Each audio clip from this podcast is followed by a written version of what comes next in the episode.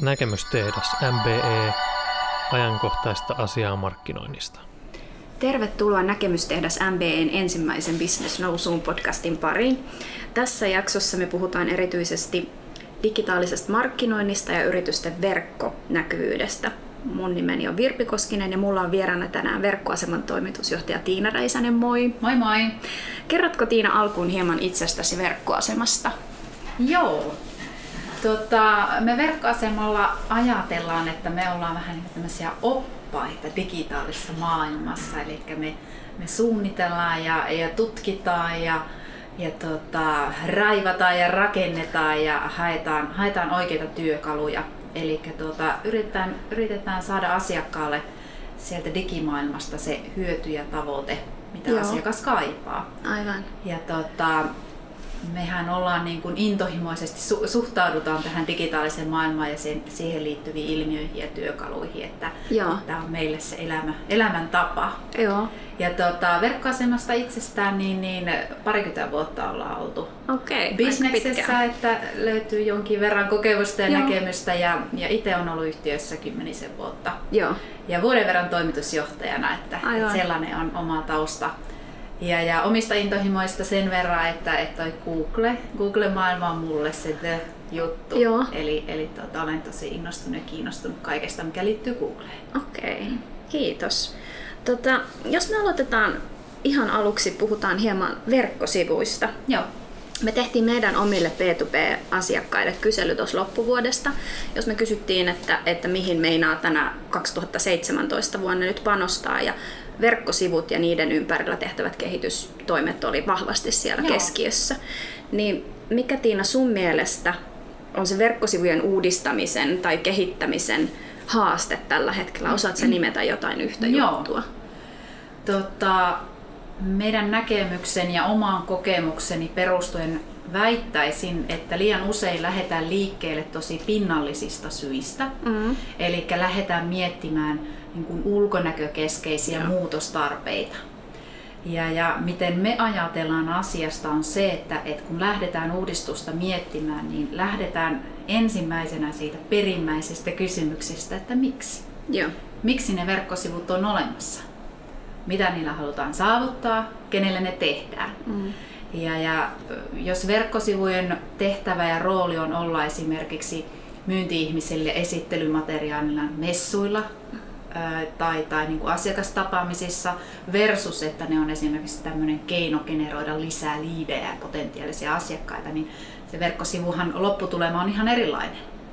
Eli tota, se haaste on se, että et ei lähdetä miettimään sitä verkkosivujen tehtävää. Se on niin kuin ykkösasia, missä Aivan. mennään pieleen. Kyllä, se pitäisi ihan ensin saada kuntoon. Se on ihan ensimmäinen juttu. Kyllä. Ja se onkin itse asiassa kuulostaa tosi tutulta, kun vieläkin saattaa törmätä siihen, että se uudistus nähdään sellaisena visuaalisena Kyllä. päivityksenä, että Kyllä. pari kuvaa siihen etusivulle ja sitten ehkä tekniikkaa vähän päivitetään. Joo. Et miten sä näet sen sisällön ja tekniikan suhteen, kun tehdään näitä verkkosivu-uudistuksia tai projekteja? No kyllähän se niin on, että, että sisältö on ylivoimainen ykkönen. Joo. Et tekniikan työ ja rooli on, on tarjoilla se sisältö sille asiakkaalle siinä muodossa ja mm. siinä hetkessä, kun asiakas sen haluaa nauttia. Ja, ja tästä mä yleensä sanon, että et, tota, miksi sä haluat vaihtaa pelkän lahjapaperin, mm. etkä sitä itse lahjaa. Aivan. Eli hyvä. Se ydin, ydin on se sisältö. Kyllä. Tota, teidän verkkosivuilla puhutaan tarkoituksenmukaisesta teknologiasta. Mm-hmm. Monesti asiakkaiden kanssa käydään läpi sitä, että mikä on se alusta, johon se siirretään tai pidetäänkö se vanha alusta. Mitä asioita siinä pitäisi ottaa huomioon, kun valitaan sitä tekniikkaa sinne verkkosivuille? Joo. Tarkoituksenmukainen teknologia, sen sama, sama ilmiö. Mutta tuota, siinä on tarkoitettu sitä, että, että tekniikka palvelee sitä tarkoitusta, sitä, mm. sitä miksi. Miksi asiaa, mitä on mietitty aikaisemmin, mm. niin se teknologian valinta on suora seuraus siitä, että, että mitä tehtävää sen on määrä palvella. Joo. Eli taitavissa käsissä tekniikka taipuu kyllä mihin vain. Ongelma ei ole siinä. Et yleensä se isoin ongelma on se, että, että me ei tiedetä, että mitä me halutaan sen tekniikan avulla saavuttaa. Et ensin mietitään se iso kuva ja se tavoite ja sitten kaikki tulee kyllä aikanaan, aikanaan niin kuin sen jälkeen. Aivan. Paljon mekin tehdään B two B-puolen asiakkaiden kanssa yhteistyötä, mm-hmm. niin paljon kuulee sieltä sitä, että, että kuluttajamarkkinointi on tietyllä tavalla helpompaa kuin tämä B two B-puoli, että, että tota, on ihan eri asia myydä jotain mm-hmm. ose, osia koneeseen kuin Joo. sitten vaikka puhelimia tai muita kulutustuotteita. Ja tästä sitten taas me markkinointiväki ollaan vähän eri mieltä. Mm-hmm. Ja mä juttelin erään asiakkaan kanssa, joka kertoi, että ne oli saanut palautetta tuotesuunnittelijoilta, että olisi hienoa, jos se osa, mitä tämä yritys myi, niin että sitä pystyisi katsoa siellä verkkosivuilla silleen kolmesataakuusikymmentä-asteisena kuvana. Joo. Ja se kuulosti ihan fiksulta. Ja jos mietitään tätä, tätä ehdotusta niin kuin laajemmassa mittakaavassa, niin tämähän, tällainen toimintahan on ollut jo kuluttajapuolella paljon niin kuin käytössä, esimerkiksi jossain Zalandon sivulla tai muualla, että sä pystyt sitä tuotetta, vaatetta esimerkiksi katsoa siellä sivuilla joka, joka kulmasta. Eli toisin sanoen, jos miettii, niin mehän tehdään tämmöisiä odotuksia ja muodostetaan tarpeita niin kuin kuluttajapuolella ja sitten me siirretään sinne, sinne niitä samoja odotuksia sitten sinne, kun me asioidaan siellä alihankintafirman sivuilla, mm. että miksi täällä ei ole näitä toimintoja. Tota, onko suomalaiset yritykset jälkijunassa tässä digitaalisuudessa? Et pitäisikö sitä olla niinku rohkeampia, jos me mietitään B two B-puolta? Todellakin. Se on niin kuin, että tota, hei, kuka haluaa lukea sitä yrityskeskeistä jargonia, mm. yritys Oy A B paukuttelee henkseleitä ja Joo. me tehdään ja ollaan asiakaslähtöisiä ja, ja ystävällisiä, mitä lie. Ketä se kiinnostaa? Kuka mm. sen lukee? Ei kukaan. Et totta, todellakin niin kun ajatellaan vielä tosi vanhanaikaisesti, että et miksi siellä B two B:ssä pitäisi yhtäkkiä muuttua ihan erilaiseksi, kun ihmiset kuitenkin sielläkin on ostajina. Et tota, maailmalta kun katsoo mallia, niin, niin monissa, monissa tota, menestyneissä yrityksissä niin ihan ylijohto on tullut siihen asiakasrajapintaan esimerkiksi somettamisen kautta. Kuinka helppoa on siellä viestiä suoraan asiakkaille ja tehdä asiakastyytyväisyyskyselyä ilman mitä naamioidutaan sen yrityksen taakse. Et se viestiminen, viestiminen ihmiseltä ihmisellä ja ne aidot kohtaamiset toimialasta riippumatta, niin se on se juttu. Että meidän pitää päästä irti siitä vanha-aikaisesta pöjöttämisestä. Kyllä, joo, aivan. Samaa mieltä on kyllä. Ja olen huomannut tämän kyllä. Tota, no paljon puhutaan myös siitä, että nettisivujen tai verkkosivujen uusiminen ja kehittäminen on sellainen prosessi, että sinne saadaan paljon sitä analytiikkaa taustalle ja mm-hmm. sieltä saadaan tietoa, miten ihmiset siellä käyttäytyy ja mitä sivuja ne katsoo ja kauan ne sivuilla viipyy. Kuinka paljon tämmöistä seurantaa oikeasti yrityksissä tehdään, vai onko se vähän sellainen, että se asennetaan se seuranta sinne siinä vaiheessa, kun sivut laitetaan pystyyn tai ne uudistetaan ja sitten se ikään kuin unohdetaan?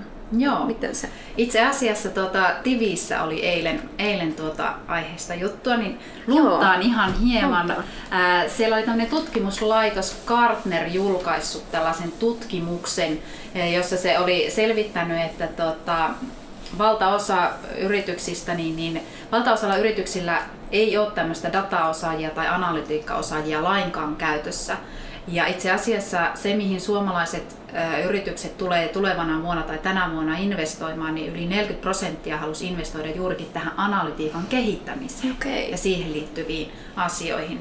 Ja jos ajatellaan niin kuin meidän toimintaa ja mitä kohtaamisia itsellä on ollut asiakkaiden kanssa, niin ö, se on surkeassa jamassa se mm. mittaaminen versus okay. se, että kuinka on mahdollista mitata digitaalisessa maailmassa melkein mitä tahansa. Mm. Niin kuinka vähän sitä tehdään, niin se yllättää kerta kerran jälkeen. Ja kyse ei pelkästään ole siitä, että ettei pienet yrittäjät tai yksittäiset yrittäjät ehdi oman toimin ohella niin kuin tehdä sitä analytiikkaa tai tutkia sitä.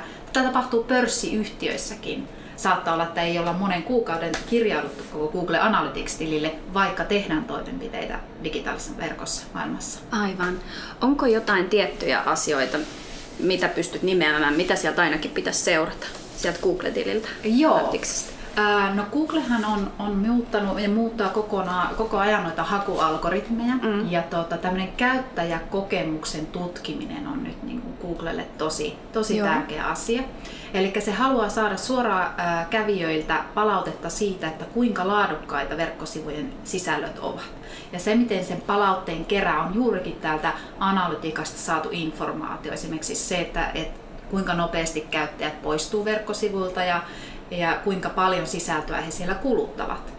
että nyt tämä tuorein tutkimus, mikä, mikä saatiin viime vuodelta, niin, niin siinä oli tällaisia lukuja, että, että ne verkkosivut, jotka sijoittuu Googlen hakutuloksissa sinne kärkipaikoille, niillä viihdytään vähintään sen verran, että kulutetaan, äh, oliko kolme minuuttia ja kaksikymmentä sekuntia. Se on aika paljon. Se on paljon, kyllä.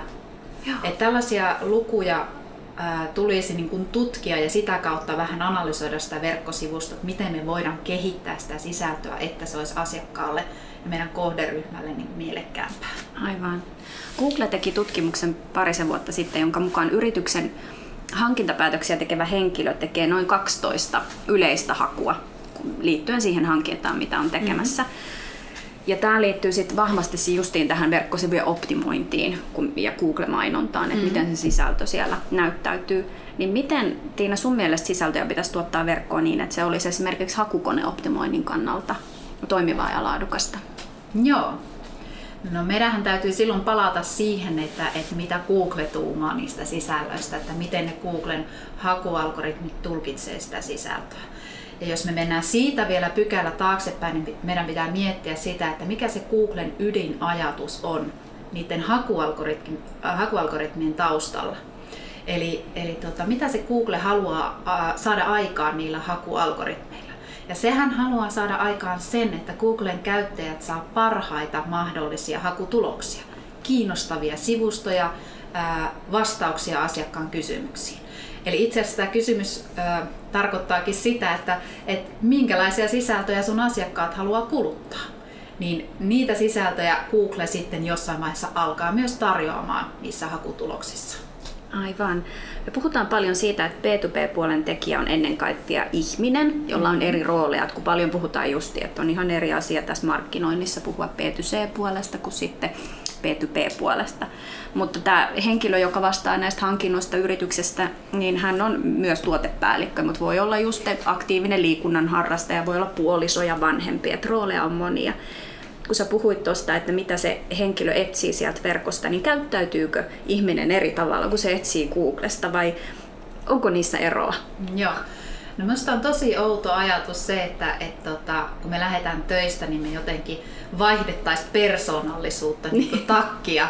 Et tota, ää, sä oot se henkilö ja persona ja sulla on ne ää, tietyt kiinnostuksen aiheet, että ethän sä laita jotakin lakkia päähän, että nyt mä googlaan vaan työjuttuja ja mua mm. ei kiinnosta ollenkaan esimerkiksi hiihtovarusteet, jos olisin mm. hiihdosta kiinnostunut. Mm. Tai sitten jos mä va- vapaa-ajalla googlettelen niitä hiihtovarusteita niin, etteikö mua kiinnostaisi lainkaan ne mun työhön liittyvät mm. asiat. Että kyllä se ihminen on kokonainen persona eikä erittele itseään siitä, että, että missähän roolissa mä nyt tällä hetkellä on, kun mä esimerkiksi mobiilisti selailen, selailen verkkoa. Kyllä. Käyttääkö ihmiset enemmän hakulausekkeita vai sanoja, kun ne etsii jotain tietoa? Onko siitä mitään tämmöistä? Joo. Kyllä me puhutaan tämmöisestä niin kuin long tail avainsanoista, kun puhutaan hakulausekkeista, että mitä useampia avainsanoja laitetaan peräkkäin. Joo. Et yleensä se toimintamalli on, että ensimmäinen haku on hyvin simppeli ja sitten kun tulee ne hakutulokset esille ja nähdään, että onko ne hyviä vai lähteekö harhailemaan se aihe, niin sitten mm. lähdetään tarkentamaan. Eli yleensä ne hakulausekkeet, mitä niin kuin syvemmällä ollaan, ollaan siinä niin kuin googlettamisessa tai syvemmällä siinä ostoprosessissa, että meillä on jo tietoisuus siitä, että me halutaan tämän merkkinen televisio ja siinä on nämä ominaisuudet, ne hakulausekkeet pitenee aina sen mukaan. Aivan. Voiko sanoa, että kumpi on tehokkaampaa, tällainen hakukoneoptimointi, mitä tehdään verkkosivujen sisällölle vai sitten Google-markkinointi? Joo. Onko niissä eroa? No kyllähän se niin on, että... että, että luonnolliset hakutulokset, eli ne ilmaiset paikat, niin niitähän klikataan niitä hakutuloksia useammin. Eli yrittäjän näkökulmasta, jos sä oot ykkösenä luonnollisena, luonnollisissa hakutuloksissa tai mainoksissa, niin ne luonnolliset paikat on parempia, koska sieltähän tulee enemmän kävijämassaa. Et siinä mielessä se on parempaa. Mutta hakukoneoptimoinnin ongelma on, että, että se kestää. Eli se ykköspaikka, niin siinä menee aikaa, että sen saavuttaa. Versus sitten, että, että mainontapuolella pystytään hyvinkin nopeasti pääsemään sinne kärkeen ää, melkeinpä millä tahansa avainsanalla. Ja toinen asia, mikä mainontapuolella on hyvä juttu, on se, että me voidaan kohdistaa sitä paikallisesti. Sitähän me ei pysty sitten optimointipuolella tekemään lainkaan. Aivan, kyllä. Kauan tuollainen hakukoneoptimoinnin, että se tulokset alkaa näkymään, niin kauan siinä voi mennä? No me puhutaan projekteissa yleensä neljästä kuudesta kuukaudesta, mm. mutta on, on toimialoja, joissa on valtavan kova kilpailu, eli tehdään paljon optimointitoimenpiteitä, niin parhaimmillaan tai pahimmillaan meillä on ollut vuoden mittaisia projekteja, mutta ollaan päästy kyllä ykköseksi sitten projektin okay. päätteeksi. Aivan.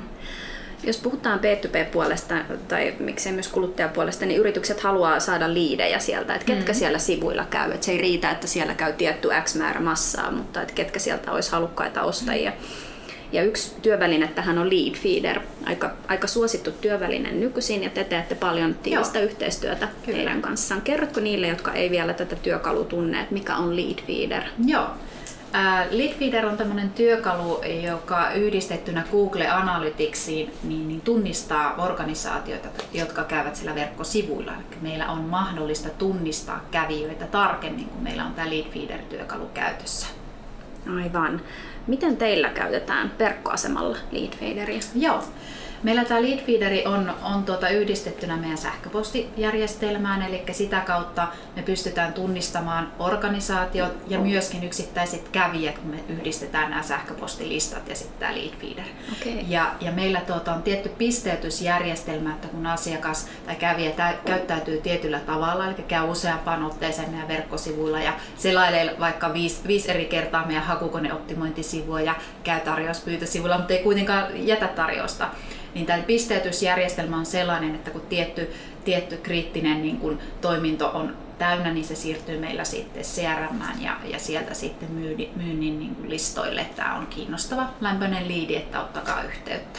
Aivan. Ja, ja me ollaan sisäisesti saatu tosi hyvää palautetta, että meillä on aktiivisessa käytössä koko ajan tämä työkalu. Joo, ja toi on varmaan tosi tärkeää, että sillä on joku selkeä toimintamalli kyllä, tai prosessi. Kyllä, kyllä. Että semmoinen nice to know informaatio, että hei, tämäkin firma on käynyt meidän sivuilla, niin se ei, se ei oikein tuo mitään lisäarvoa, Juuri mutta kun näin. Se otetaan kiinteästi mukaan siihen markkinointiin, markkinointiajasta ja massaa verkkosivuille, sitten siitä massasta tunnistetaan niitä yksittäisiä kävijöitä, sitten huomataan tätä käytöstä, että he käy uudelleen ja uudelleen ja sieltä se siirtyy sitten myyntiin, niin se on niin kuin On, on tosi hyvä työkalu tämmöisessä oikeassa prosessissa. Tähän loppuun vielä, niin kerrotko Tiina kolme sun omaa vinkkiä, mitkä sä haluaisit nostaa nyt esiin, kun yrityksissä mietitään digitaalista markkinointia nyt vuonna kaksituhattaseitsemäntoista? Joo, okei. No ensimmäinen, ensimmäinen asia ehdottomasti on tämä, tämä vastaus kysymykseen miksi. Miksi me tehdään yhtään mitään? Miksi me uudistetaan verkkosivuja tai miksi me halutaan tehdä Google AdWordsia tai, tai halutaan niin kuin aktivoida meidän somekanavia. Että saadaan se perimmäinen syy sille, että miksi tehdään ja mitä me tällä tavoitellaan. Ja tota, toinen ehkä siihen liittyvä ja suoraan seuraava on se, että tehdään suunnitelma sitten niiden tavoitteiden perusteella, että ei räiskitä yksittäisiä kampanjoita silloin tällä, vaan meillä on jatkumo sille, että me tehdään tätä siksi, koska tässä kuussa vaikka googletetaan näitä juttuja paljon, että meillä on perusteet sille toiminnalle ja sille on jatkuvuus. Ja kolmas ehkä semmoinen, että tota, uskalletaan olla omia itsejämme. Ei, ei piilouduta sen niin kuin yrityksen taakse tai ammattijargonin taakse, vaan ollaan ihan oikeasti ketä me ollaan, koska ihmiset kiinnostaa ihmisiä. Kiitos Tiina. Hyvä, Kiitos. hyvä loppukaneetti tähän. Kiva kun pääsit vieraksi juttelemaan. Kiitos kun kutsuitte. Ja lisää tästä aiheesta voi lukea Business Nousuun blogista osoitteesta businessnousuun piste fi. Kiitos kun kuuntelit. Näkemystehdas M B E. Tuloksellinen markkinointi vaatii näkemystä.